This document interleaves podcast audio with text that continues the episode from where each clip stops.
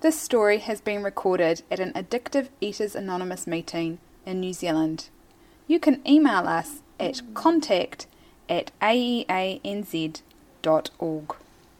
It is the first Friday of the month, so we have that as a speaker meeting. So welcome, Kay. I'm Kay and I'm an addictive eater.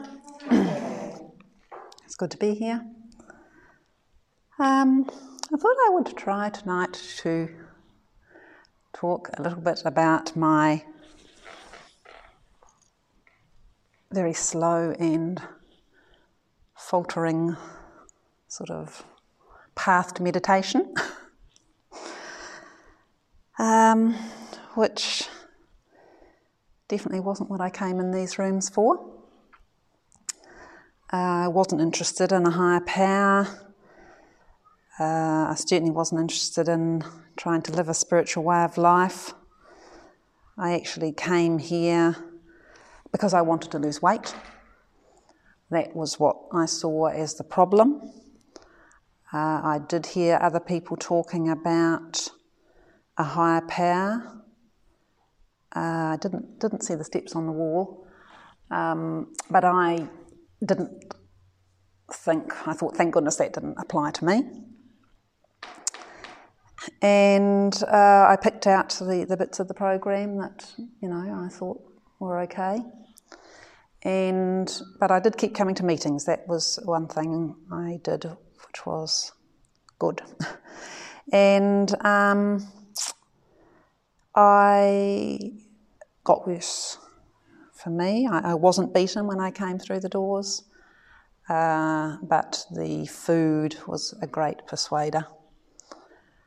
And uh, more eating was what it took.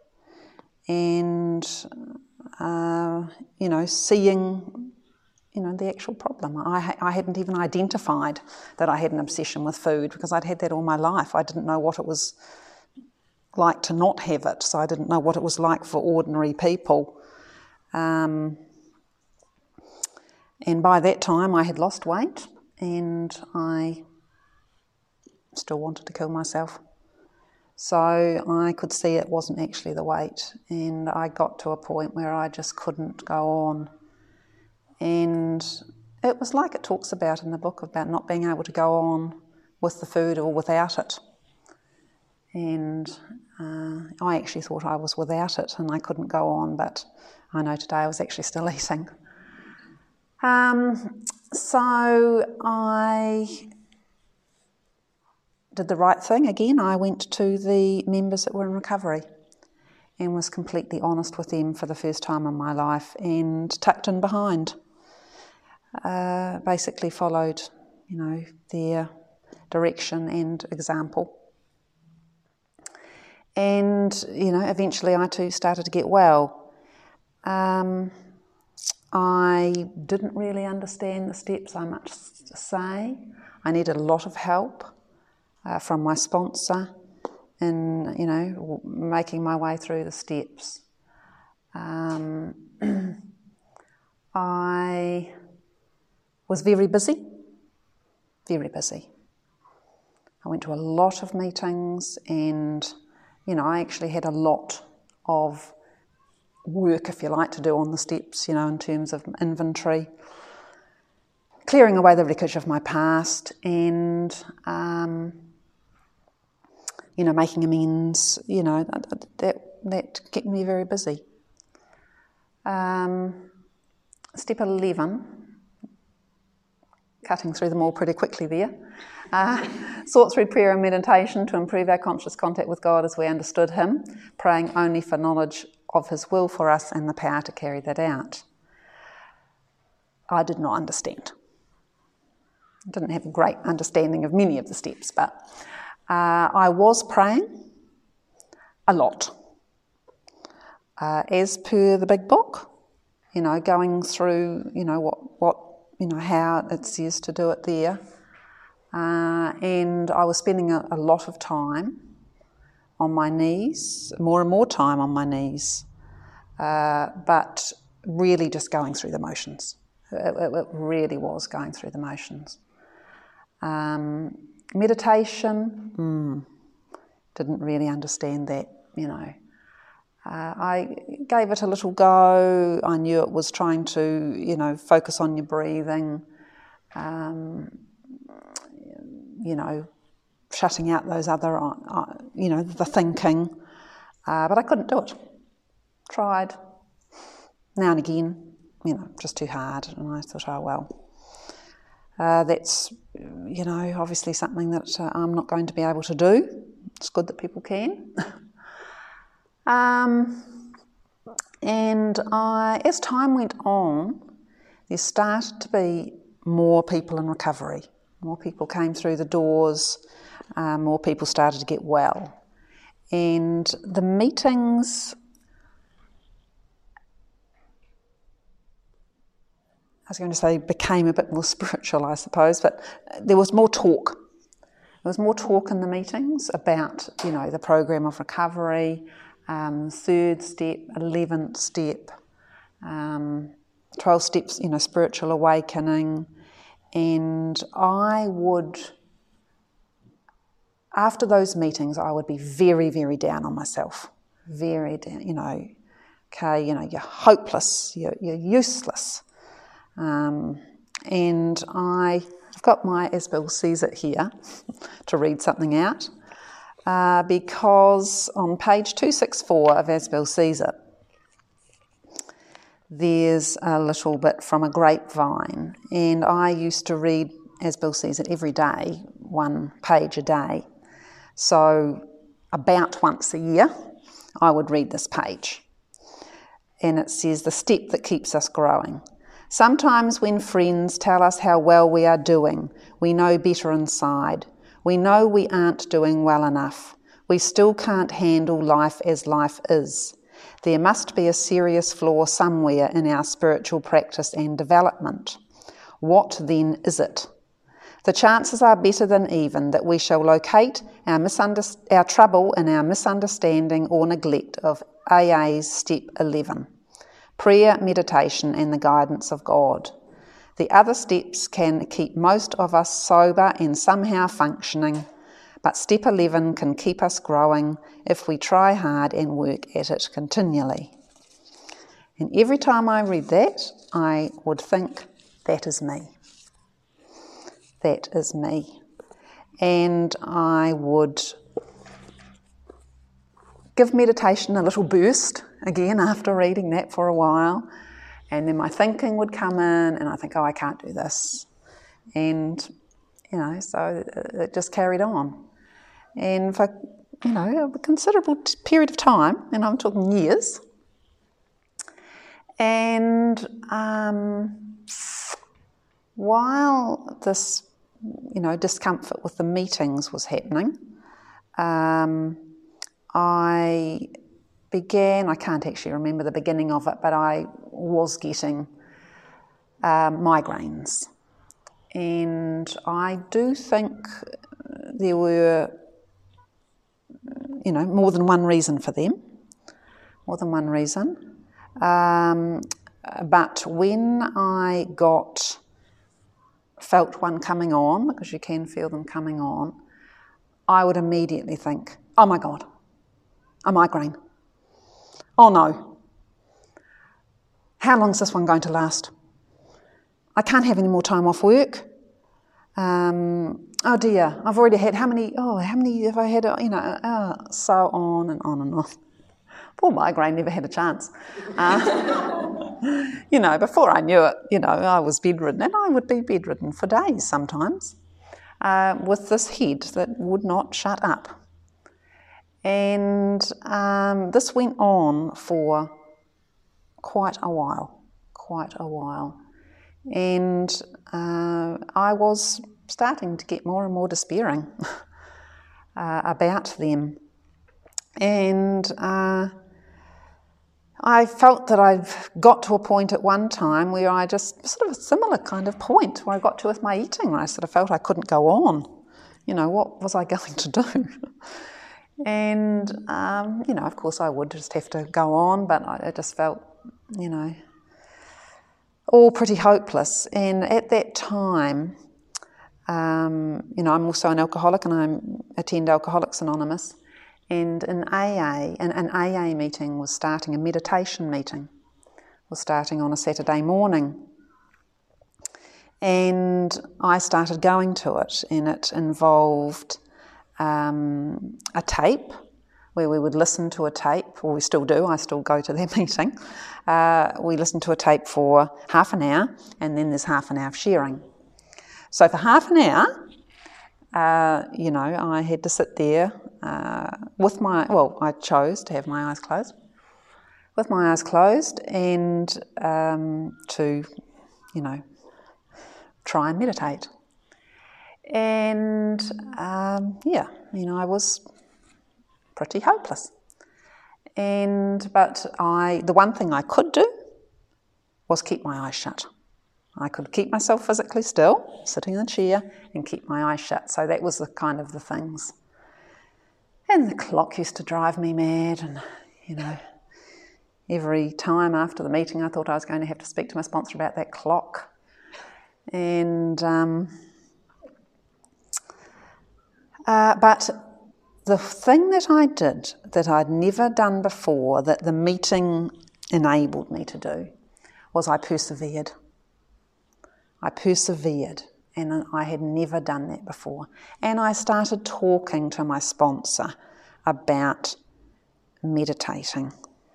And, you know, she said something to me like, every time you pause and you know, breathe, think of your higher power or whatever the words used, you're meditating. And I thought, oh, really? oh, wow. And then, I thought, oh, I'm meditating. I'm meditating. So I became, in my own mind, I became an AEA member that was now meditating. Whereas I, you know, for all those years, I had thought of myself uh, uh, as an AEA member that couldn't meditate and, and wasn't meditating, and you know, I was worried about that. I was worried about that because it's, you know, in the 12 steps, and, you know, I need to work the 12 steps to get well. And I wasn't working, you know, an important part of them. But I couldn't, I thought I couldn't. So I, in my mind, I went over into a new category. You know, I went over into the category of being able to meditate, however, you know, uh, however not very well it was. So um, I found that very encouraging, very encouraging. And I, the very, very surprising thing was um, I started to feel a little bit different. Very, very hard to put my finger on. I didn't know what it was. But this is in my daily life. In my daily life, I felt a bit of a different feeling. And like I felt it hugely, and I didn't know what it was. And it was, I mean, I'm, I'm, I'm still yeah, it was a feeling of well-being, sort of, um, sort of regardless of what was going on each day, I had that feeling. I sort of had that, a feeling um, that you know it was okay, even though this was going on, it was okay, and that was very, very surprising and unexpected. Very unexpected. I mean, I didn't really go into meditation or start going to that meeting with any expectations whatsoever. Certainly none about the migraine, that was just purely coincidental. Um, but that has been another moment, bonus.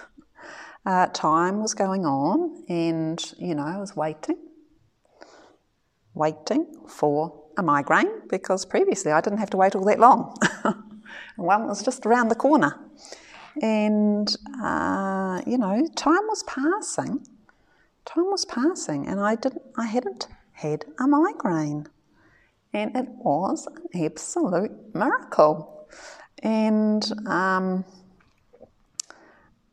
you know, I didn't know, could this be something to do with the meditating? It seemed a heck of a jolly coincidence that, uh, you know, the timing was from the time that I started going to this meeting. And I mean, that was a while ago now. I don't know if anyone here knows how long that meditation meeting's been going, but a few years. And, uh, you know, I haven't had anything like a migraine that, that I had, you know, prior to that meeting starting. And, you know, that is absolutely, you know, miraculous. So, um, and, you know, unexpected. So, um, since that time, I have persevered, and the meeting helps me with that a lot. You know, going once a week, uh, you know, meditating with other people. At the moment, we're actually online, uh, but whether it's online or face to face, you know, it's that, you know, being with the group. And for some reason, that helps me um, to persevere at home. You know, I, I think if, if, something happened with the meeting, the, the, the, meditating at home would drop off. That's just the sort of person I am. And um, so I have, you know, persevered at home. Um, and I have um, started reading uh, a spiritual book, uh, which is something new for me. And um, you know, I have listened to the odd podcast. I I prefer the reading for me because I like the quiet. I just uh, don't you know get too much quiet, and I really really like the quiet. And so I would prefer to read. And uh, in recent times, uh, very like very very recent times, I one day I got home from work and instead of meditating and then having a wee read, I had the wee read first, and uh, and then you know the meditation. And for me, it is much better, much better that way around. And I hadn't realised um, because I come in from work, I've still got, I'm still sort of partly at work, you know, the day I'm still, you know, with the day. If I can do my wee reading and, you know, just get into the sort of thinking that I'm wanting, leave the work thinking behind, and then, uh, you know, uh, do the meditation. Um, then, yeah, it's just for me. For me, that's just better. Um, so mm, that's sort of bringing you up with, you know, current practice.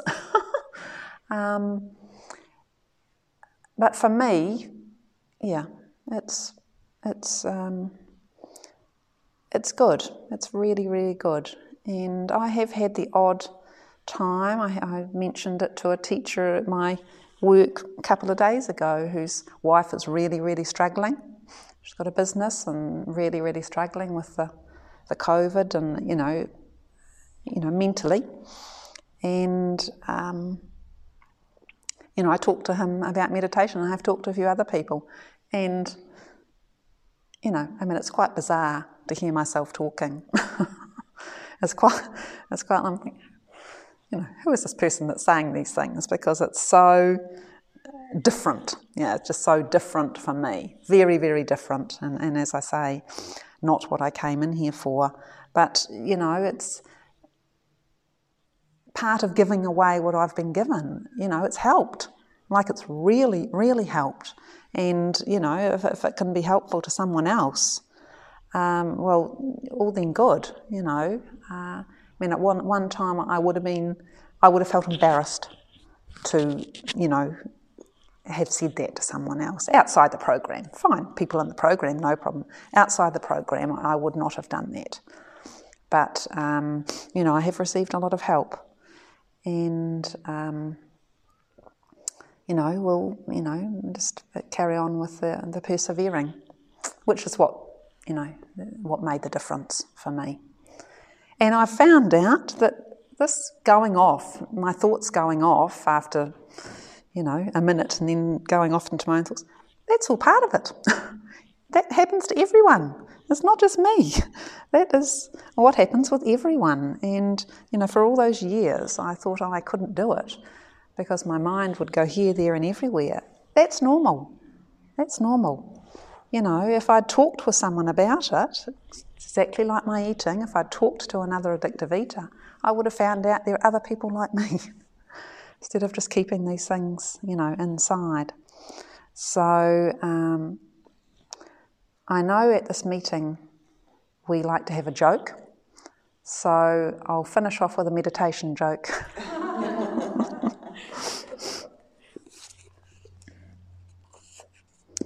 and it's very short. Did you hear about the spiritual man who refused an injection before his root canal? His goal was to transcend dental medication.